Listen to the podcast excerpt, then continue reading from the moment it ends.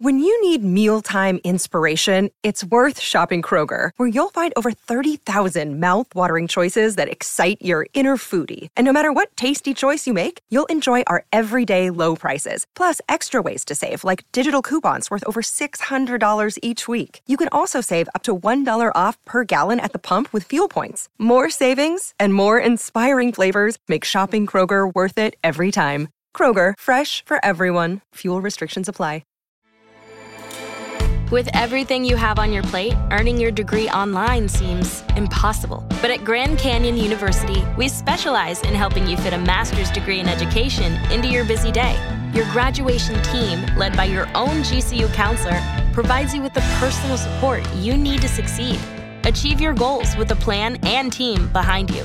Find your purpose at Grand Canyon University. Visit gcu.edu. uh, Mike Detillier, WWL Radio TV New Orleans.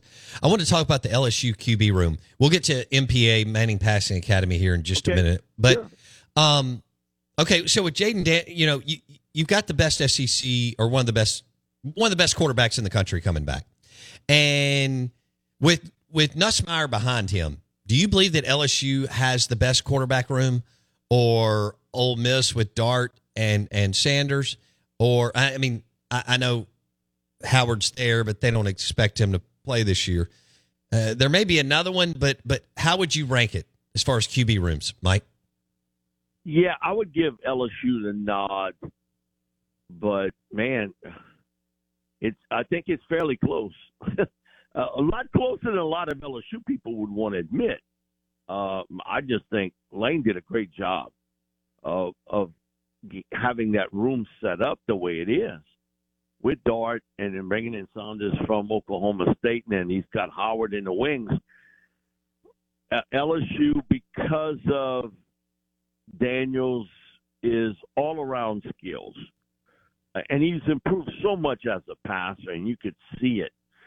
Uh, we always knew he could run the ball, and, and he was a threat big time as a runner.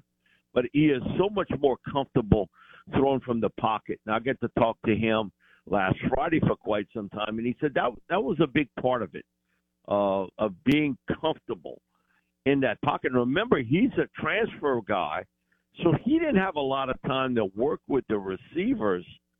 And then I think they all went to California last year for a short time, tried to get that down, but it was still up and down throughout the year until late. And then Jayden took a fire uh, as a player, and he's much more confident this year in the system. Also, two people got to remember, he played last year behind two freshman tackles. But I, if memory serves me, Ole Miss had two freshman tackles also, right? That's a good question, Mike D. Jason, look that up for me, please. I'm pretty sure they both played with two freshman tackles. I know LSU did.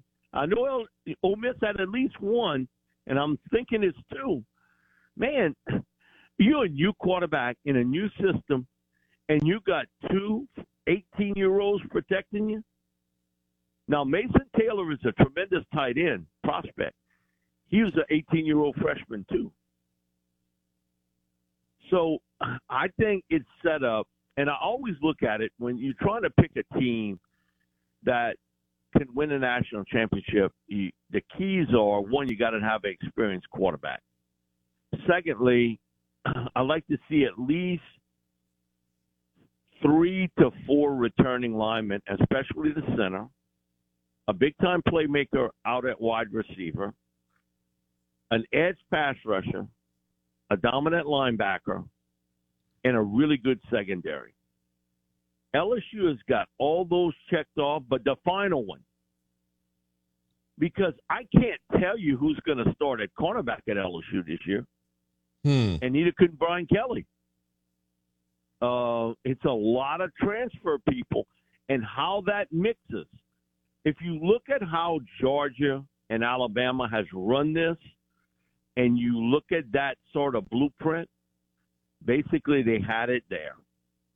And Georgia I think what was underrated with them because their front seven was so good was the talent they had in the secondary to match up. And it didn't matter who they played, they matched up. And one of the things with Kirby, and I noticed from Pete Jenkins, you know, he said, you know, Kirby does some things with his corners and safeties not a lot of teams do, and that is almost use them like a hybrid linebacker and and getting pressure. He trusts that his corners can one on one downfield with people. Well, years ago, that was the strength of LSU. Yeah, it's not. It's a lot of the unknown at LSU of who is going to be. There's talent there, but who is going to be the corners at LSU and the nickel cornerback at LSU? I think the safeties are fine, but I'm unsure about that cornerback. And if you have question marks there, guess what Florida State's doing? Come on, it ain't no mystery. Uh, I'm going right after LSU, uh, throwing the football, and I'm gonna challenge those corners right off the bat. I'm gonna challenge them. Mike Detillier, WWL Radio TV New Orleans on the Farm Bureau Insurance guest line.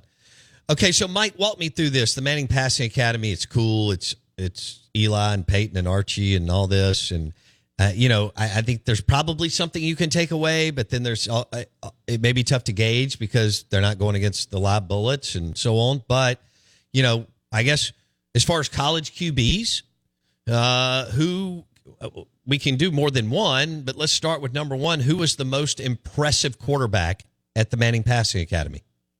Drake Maye from North Carolina. Okay. Uh, Archie and I sat down, talked.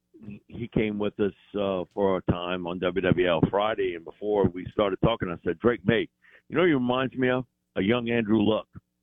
And he's like, Mike, that's a really good comparison. That's who he looks like physically. Uh, he can make all the throws. Really smart young man. Genetics, man, he got it. Uh, dad, brother, you name it, uncles. Uh, they're all major college sports. And in his first year, I thought he really played pretty well, especially early on. He kind of trailed a little bit later, and maybe that had to do with things beyond his control. But I, I was impressed with him, how he handled the situation. When you lose all those people to the NFL, they, you know, they had two running backs get picked in the um, second round, and they lost a couple of key receivers. And he handled that offense so well, and you could see it. His poise, his ability to throw a very catchable football. He's got a strong arm. I think his best throws in the medium range areas of the field, anywhere from 12 to 25. That's what he really does best.